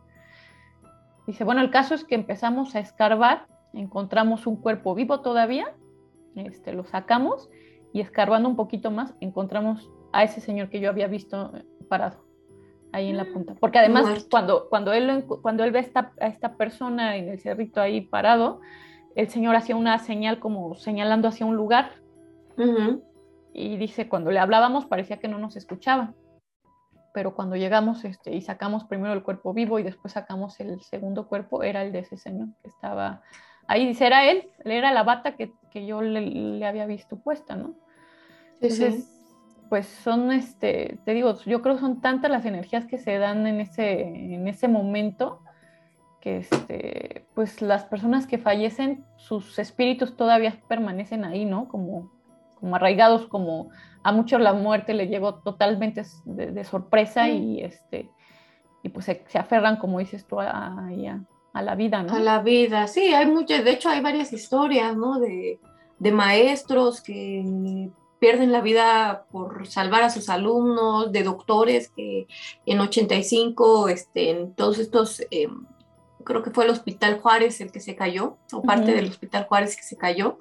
Y, y sí, pues obviamente este, se habla de que muchos médicos quedaron este, pues atrapados y murieron por cuidar a sus pacientes, ¿no? Hay, hay, una historia de un, de, creo que fue en el Hospital Juárez, cuando se cae y empieza a ver todo este movimiento, dice que al, a los días este, un, doctor, están eh, en la cuenta creo que un vigilante, y empieza eh, a ver a un doctor que no lo ubicaba, o sea, decía él que él ubicaba a la mayoría, pero a ese no lo ubicaba, y que lo veía muy acelerado, muy acelerado, y entonces, en algún punto se acerca y le dice, oiga, ¿me puede mostrar su identificación? Pues para ver que efectivamente trabajaba ahí, ¿no? Y eh, que aquel ser o aquel hombre ni siquiera lo, lo peló, o sea, literal, él siguió. Y de rato él va y, pregunta, oigan, es que hay un doctor nuevo que, este, que, que anda aquí en los pasillos y está muy acelerado y todos, y ya le preguntan, ¿cuál doctor nuevo? No hay ningún doctor nuevo. Este, no, sí, es un doctor, o sea, el vigilante había llegado después del 85, del, sismo. 85. Entonces da la descripción del doctor y, y, entonces ya se queda una de las personas así totalmente como sacada de onda y, y dice, no, o sea, es que este, este doctor falleció, él quedó atrapado en, en el derrumbe que hubo en el hospital y, este, y él ya no salió. Entonces, eh, pues sí, ¿no? O sea, de alguna manera yo creo que este, a muchas personas les pasó, ¿no? Que se quedaron en ese, se quedó su energía atrapada en el momento eh, del sismo y lo que estaban haciendo. Y, por ejemplo, me imagino un doctor que está con sus pacientes y viene todo esto, pues lo que ellos piensan es, este, pues cuidar a mi paciente, ¿no? Ver que, que no se quede solo, ¿no? Entonces, sí, yo creo que este hay muchísimas historias, ¿no? Hablamos de las historias que conocemos aquí en México, ¿no? Pero si nos pusiéramos a, hacer una recopilación de todas las historias que en otras partes, en otros países, que, son países igualmente sísmicos y que han vivido este, terremotos eh, fuertísimos y desgracias grandísimas, este, pues nos daríamos cuenta que, que muchos, muchos espíritus, este, muchas personas eh, pues han vivido este tipo de fenómenos igual o, más intenso que el ver un, un, fantasma o algún ser de otro tipo, ¿no? A lo mejor son diferentes experiencias, pero creo que pues son de las, eh, lo que decía yo al principio, de las experiencias que más miedo nos pueden dar, ¿no? A veces uno va aprendiendo, creo que algo que en lo particular a mí me pasó fue que a partir de 2017 para acá, sí me dan miedo los sismos, me siguen dando mucho miedo, creo que son de las cosas que más miedo me dan, pero algo que he notado es que mm, hoy por hoy em, trabajo mucho mejor la parte de, tener un control, ¿no? Y de pensar un poquito más con la cabeza fría, ¿no? De hecho, hace unos días hubo un, un sismo, no se sintió, pero sonó la alarma sísmica, tú estabas aquí con tus hijos. Y, este, y de verdad a mí me sorprendió la manera en cómo yo reaccioné, ¿no? Porque escuchamos la alarma, de momento sí todos, vámonos, salgan. Y yo todavía estaba la tele prendida, no encontraba el control. Y, pero mi cabeza era como de no puedo dejar la tele prendida porque qué tal que se echa a perder o y a lo mejor alguien dirá ay pues qué pues qué materialista no te preocupas más por una tele que salir y salvar tu vida no pero creo que este algo que me di cuenta yo fue esta parte de decir bueno ok este todo va a estar bien, ¿no? O sea, obviamente ya vivo en un lugar donde no, no hay tanto riesgo porque no es un lugar en alto, no es un lugar, en no es un edificio alto en donde se corra el peligro, el peligro de que se caiga, pero, pero sí aprendes, aprendes yo creo que a, a no tenerle, pues no, no es que no le tengas miedo a la muerte, ¿no? Pero creo que conforme pasan los años y las experiencias que vas teniendo, como que vas diciendo, ok, pues lo que pase, va a tener que pasar y esté en donde esté, si me toca, me toca y si no me toca, pues no me toca, ¿no? Entonces, ah, sí, creo que, creo que al final este tipo de, de, sucesos también nos enseñan muchas cosas, ¿no? O sea, son, son cuestiones muy fuertes que nos tocan vivir, pero creo que la mayoría de los que hemos tenido la oportunidad de vivir este, sismos intensos, terremotos intensos, este, aprendemos muchas cosas, muchas cosas, ¿no? Aprendemos a ser más precavidos. Pregúntame si alguna vez he vuelto a decir, no, no salgo porque es un simulacro. O sea, no. Hoy por hoy yo sueno la alarma sísmica, sea un simulacro, sea lo que sea, salgo, ¿no? Salgo. Con más calma, sí, más calma, yo he notado eso, pero, pero al final salgo y, yo creo que a muchos nos pasó, ¿no? Hoy, hoy en día, este, sí la mayoría de la gente la vez que toma más en serio el, el hecho de, de, salir a, a, un lugar seguro cuando suena la alarma sísmica, ¿no? Entonces, uh, pues bueno, creo que este, no sé si tengas alguna otra experiencia que contar, podemos ir cerrando a lo mejor. Ah, yo, como para cerrar, a mí, bueno, dos cosas. Primero, hay una historia con la que me gustaría este, ya como cerrar esta parte que también me, me, siempre me, siempre que la he escuchado me, me, deja así como con la piel chinita. Esta es una historia también de 1985 de, de, del temblor, de una persona que platicaba que en ese momento este, ella tenía a su abuelita, ellas vivían, no sé si antes de Tlatelolco, o sea, un poquito más hacia el norte ¿no? de la ciudad, uh -huh. antes de llegar a, a Tlatelolco.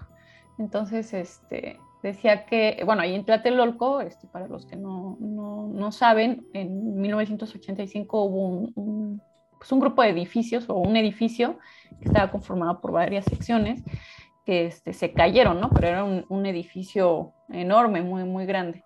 Entonces, este edificio se cae, bueno, se cayó durante el temblor, pero previo a esto, esta persona que cuenta esta historia comenta que este, su abuelita empezó varios días antes a decirle, este, su abuelita tenía como que un poquito esta onda de, pues de la premonición y cosas de este estilo, ¿no? Ajá. Entonces, este, empieza a, a, comentarle la abuelita a esta chica, que en ese momento era joven, dice, hija, huelo mucho a flor de cempasúchil. Dice, huelo, huelo a muerto. Dice, uh -huh, y el olor uh -huh. viene de Tlatelolco. Uh -huh. Y entonces, pues que ella decía, ay, no, mi abuelita ya, yo creo que ya se le está zafando acá este, pues la cabeza, ¿no? Y así dice, varios días, varios días, varios días. Y una noche antes me dijo, me vuelve a decir, hija, huele mucho a muerte, huele mucho a flor, dice, y viene, el olor viene de Tlatelolco. Y pues efectivamente llega el temblor de, del 85 esa mañana y, este, y se cae, ¿no? O sea, se cae ese edificio donde se calcula que más de mil personas murieron porque era un, un horario en el que muchas familias este, estaban ahí en, en, ese edificio, ¿no? Uh -huh. De ahí hay una historia que ya no, no, la, no me extiendo más, pero este, de un, una pareja que perdió a sus 10 hijos en ese edificio. A los 10 tenían 10 hijos y los 10 jovencitos, entre niños y, adolescentes murieron, ¿no? Y pues, y ya como para cerrar esta parte, como dices tú, todos estos eventos te van dejando muchas enseñanzas, te dejan, este, pues, este valor más a la vida, a, ser más precavidos, a no, te, a no tomar nada a la ligera. Pero también creo que una de las cosas que a mí me dejó en ese momento y que, hasta el día de hoy lo tengo es esta, pues este orgullo de, ser mexicana y de ser este y de ser de, la Ciudad de México porque podremos tener muchas cosas que la gente a lo mejor no le gusta, ¿no? A la gente de provincia, que a lo mejor son varias ciertas, pero creo que una de las cosas más buenas que podemos tener y que en esos, en esos momentos lo, lo demostramos fue la solidaridad, ¿no? O sea, no hubo, o sea, hubo mucha gente que salió, yo creo que todo, yo en ese momento sentí, ¿qué puedo hacer por ayudar a todas esas personas que están sufriendo? ¿no? Porque a mí, afortunadamente, mi familia, mi esposo, mi hija están bien, pero ¿cuánta gente en ese momento no, no, no tenía lo, lo, más indispensable que era su familia este, viva o sana, ¿no? Entonces creo que a, partir de ello sentí esa parte, esa como identificación con, con con la solidaridad que puede mostrar el mexicano cuando ve una situación tan difícil, ¿no? El, el, ponerte la camiseta y decir, yo doy mi vida, yo doy mi casa, yo doy mi despensa, lo que tenga para ayudar al otro. Entonces, este, como dices, son eventos que nos generan mucho miedo, pero que también pueden sacar lo mejor de, del ser humano, ¿no? Y, este, con eso creo que es con lo que yo personalmente me quedo mucho de, de este tema, ¿no? Y, y que creo que no es solo yo, creo que somos muchos lo que, los que sentimos esa parte. Sí, sí, claro. Y esto que dices de cómo en este tipo de, sucesos vemos lo, mejor que tenemos como, como mexicanos, como este, coloquialmente nos dicen en, en México los chilangos, ¿no? Que este, hay muchas cosas que se nos critican, muchas eh, pues tienen, tienen un motivo de ser, ¿no? Pero creo que sí, efectivamente una de las cosas más, eh, más positivas que tenemos es, esa parte de, solidarizarnos cuando lo hemos necesitado. Y creo que este, yo, yo recuerdo en 2017 cuando al otro día preparamos unas tortas, este, eh, se preparó una tole y, y había un edificio cerca de, de aquí de donde vivimos que, que, se había, bueno, no, no tan cerca, pero sí eh, era en la parte norte de la ciudad, este, que había, se había caído. No pudimos llegar al edificio porque estaba literalmente acordonada la zona, ya no había paso. Pero sí recuerdo ver a tanta gente, tanta gente, jóvenes, gente mayor, todos iban con comida, con instrumentos de ayuda, este, y esas son de las cosas que dice uno, vale la pena, ¿no? Vale la pena que, que tengamos que vivir este tipo de experiencias para darnos cuenta de, de lo que podemos lograr si nos unimos todos, ¿no? Este, y sí, como tú dices, yo creo que son de esos momentos en donde uno dice que qué bonito se siente ser mexicano, pese a todas las cosas eh, pues que no están tan bien en nuestro país, creo que este, todo eso queda de lado cuando podemos ver eh, la calidad de personas que somos los mexicanos, ¿no? Entonces, este, sí, pues muchas gracias, este, Vicky, gracias por por eh, hacer un episodio más eh, conmigo. Ya estamos eh, prácticamente en la recta final de, este, de esta segunda temporada, ya estamos a, dos episodios de, terminar la temporada. Y pues queremos agradecerle también a todos los que nos han seguido a lo largo de la temporada anterior, esta temporada y de cada episodio. Ahora sí que les, les invitamos a que puedan estar al pendiente de nuestro siguiente episodio y que pues bueno, de nueva cuenta puedan compartir con aquellos que ustedes crean que puedan estar interesados en estos temas, este, este episodio y todos los que tenemos. Recuerden que también ya estamos en, en Apple Podcast, estamos en Spotify, ya nos pueden escuchar por ahí y este y pues obviamente este, está el canal de YouTube y estamos en redes sociales. Eh, la verdad es que nos, nos, nos, gustaría mucho que puedan contarnos también sus historias. Para nosotras es, es enriquecedor saber las historias de, de, las personas que nos escuchan y pues recuerden que... Eh, nosotras generamos este contenido para personas que como nosotras están interesados en estos temas de, de, lo sobrenatural, del miedo, del terror y creo que somos muchos, muchos, muchos los fanáticos de estos temas y por eso nos interesa que, más personas escuchen este podcast y que nos cuenten sus historias. Entonces, este, por hoy es todo. Les agradecemos que nos hayan escuchado en un episodio más y recuerden que esto es Génesis del Terror, un podcast donde el miedo siempre está presente. Hasta luego. Adiós, Patito. Hasta luego.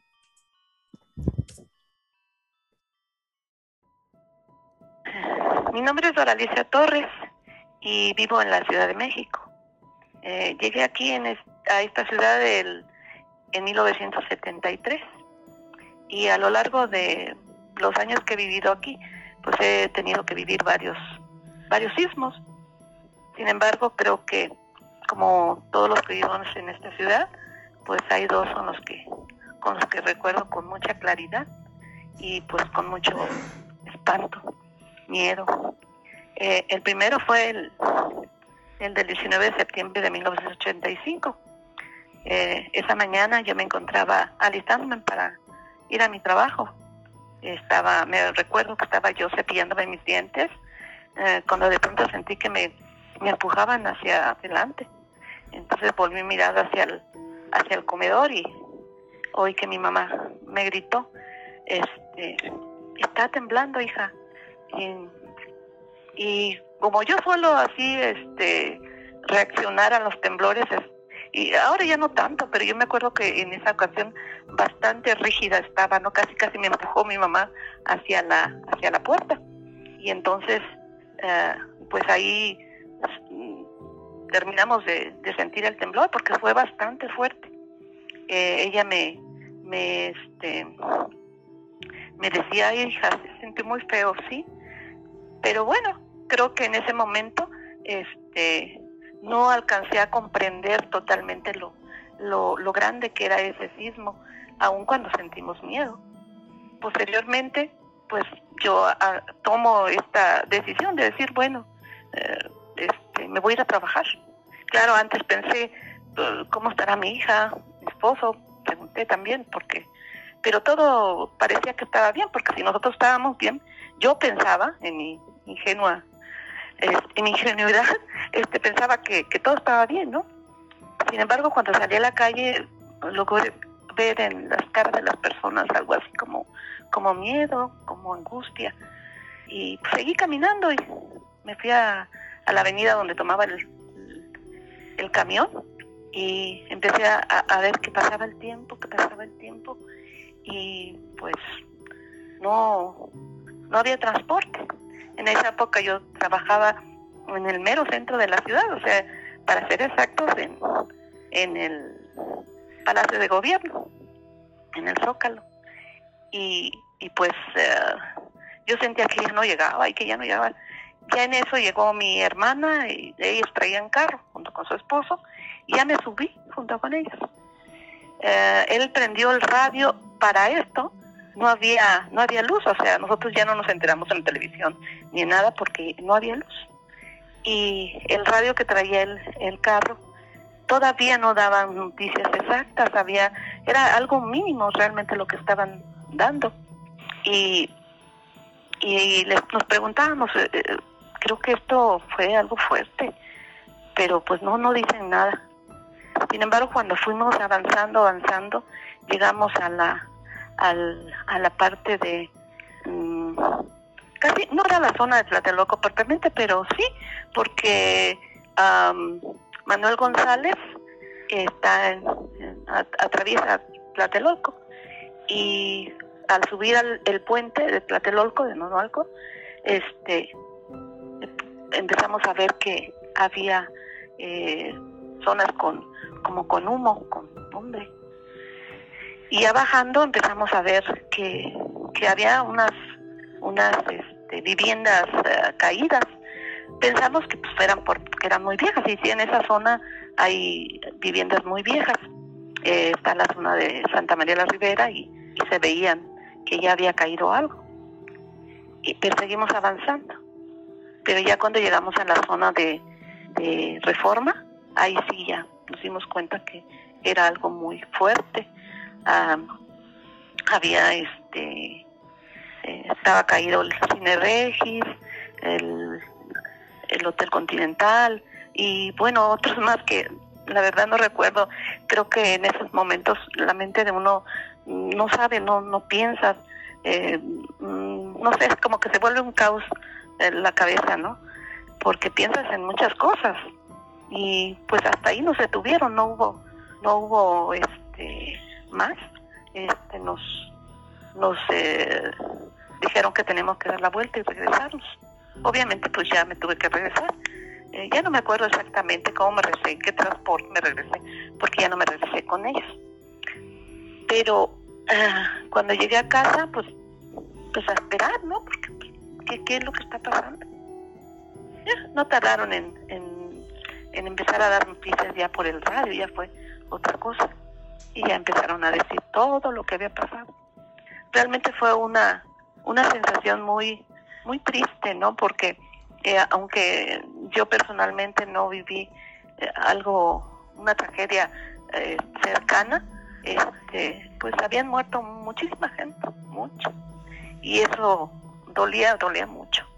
Es, es una sensación que uno no siquiera puede, o sea, aún a los años, no puede uno lograr no sentir eso, ¿no? O sea, se, se siente cuando las personas, este, eh, cuando un grupo de personas eh, muere de esa forma, ¿no?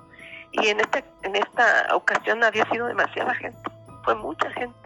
Sobre todo al pensar que ah, yo había tenido que, o hubiera, hubiera podido vivir algo así, eh, de verdad es, da mucho miedo. mi zona de, de, trabajo, pues el, el edificio que en el que yo trabajaba era nuevo y sin embargo estaba pues se había destruido una gran parte de él y muchos más, o sea, eh, en el caso de, de mi hermana, pues eh, el lugar que, que ella trabajaba, totalmente destruido. Y así, y nosotros, a nosotros no nos pasó nada, pero sí fue algo que, que dolió mucho porque murió muchísima gente. Y bueno, eso, eso es algo que pues siempre se queda en, nuestra mente. Así hemos tenido que vivir eh, en esta ciudad porque em, todos los que todos los que vivimos aquí sabemos que en cualquier momento va a sonar esa alarma. Y bueno en aquel tiempo no no sonaban alarmas no no sabíamos sí ahora pues tenemos esa pues decir una herramienta pero pues cuando se trata de un sismo creo que no sirve para gran cosa verdad pero en el en el siguiente sismo que me tocó vivir fuerte, que fue el de el 2017, pues fue algo intenso también. Creo que lo viví más intensamente, no sé si por la edad o por qué, pero lo he tenido que vivir muy, muy intensamente. Eh, en esa ocasión, el 19 de septiembre, cuando se, se conmemoraba el, el, sismo de, del 85, um, se, se hace un simulacro y, y ese simulacro se iba a dar a las 11 de la mañana. Eh, yo estaba viviendo con una con una amiguita y y, y íbamos nosotros a ir a un a un centro comercial a comprar algo. Entonces salimos exactamente a las 11 de la mañana. Y, y nos tocó el simulacro a, mitad del estacionamiento. Ella y yo hicimos lo correcto, ¿no? De estar en el lugar adecuado, o más o menos adecuado. No había cables, no había eh, edificios, en fin, era el estacionamiento. Sin embargo, uno se da cuenta que la mayoría de la gente no lo hizo. O sea, como que, ah, es un simulacro, no hay problema. Y bueno, así nos fuimos, nos dirigimos al, al lugar donde íbamos a ir y regresamos. Regresamos como, yo creo que nos tardamos como una hora treinta más o menos en, hacer el trámite y, y ya este, llegamos a casa. No teníamos ni diez minutos, yo creo que cuando de repente ella me dice, ah, no, yo fui la que le dije, está temblando. Pero cuando yo dije está temblando, ya realmente el edificio parecía gelatina. Y en ese momento empezó a sonar la alarma. La alarma sonó después. Fue, bueno, no sé eh, qué es lo que pasaría, ¿verdad? Pero dicen que porque el sismo fue muy cercano, entonces la alarma sonó tardíamente.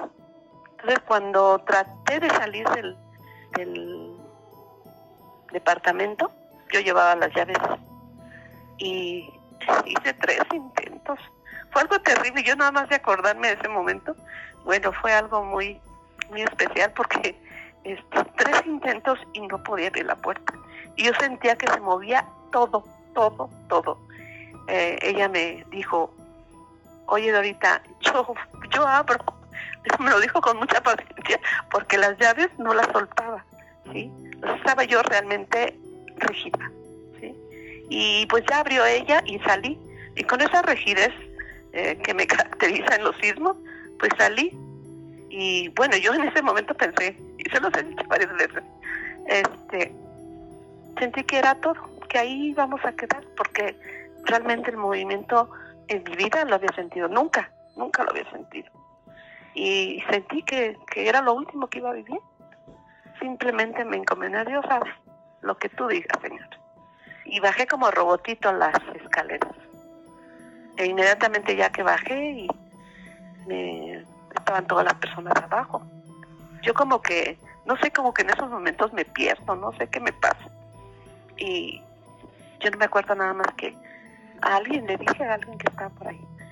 Eh, lo mismo que en el, en el otro temblor, también yo lo pensé, también pensé lo mismo. Si esto es tan fuerte, alguien debe estar sufriendo estas consecuencias. Haber sido algo muy, muy fuerte. Y así fue, así fue, fue tan terrible, no sé si más o menos que, el de 85, pero eh, también murieron muchísima gente, mucha gente. A veces no se contabiliza toda la gente que muere. Y como, como he dicho varias veces, no sé, tal vez nosotros no, no hemos vivido esa tragedia personal porque pues a ninguno de ni mis hijas ni nadie cercano ha, ha tenido que vivir eh, eso o no, o no ha tenido que morir porque inmediatamente uno piensa, ¿no? en sus hijos, en los cercanos, cuando pasa eso, inmediatamente pensamos en, en los seres queridos. Cuando nos damos cuenta que están bien, pues ya, nos sentimos tranquilos. Sin embargo, eh, el ver eh, la tragedia que viven las demás personas es algo muy, muy, muy difícil de, de, de sentir, o sea, es algo muy feo el que se siente cuando sabe uno que cuánta gente muere en esos momentos y tienen que pasar eh, o sea, son tragedias muy grandes porque a veces son familias enteras sabemos que los que vivimos aquí que pues mientras estemos aquí lo vamos a tener que vivir y pues la verdad es que a mí no me gustaría vivir otro otro más es, es un poco difícil de, de entender. Solo digo, vuelvo a repetir, solamente los que vivimos aquí podemos saber qué se siente cuando, cuando pasa esto.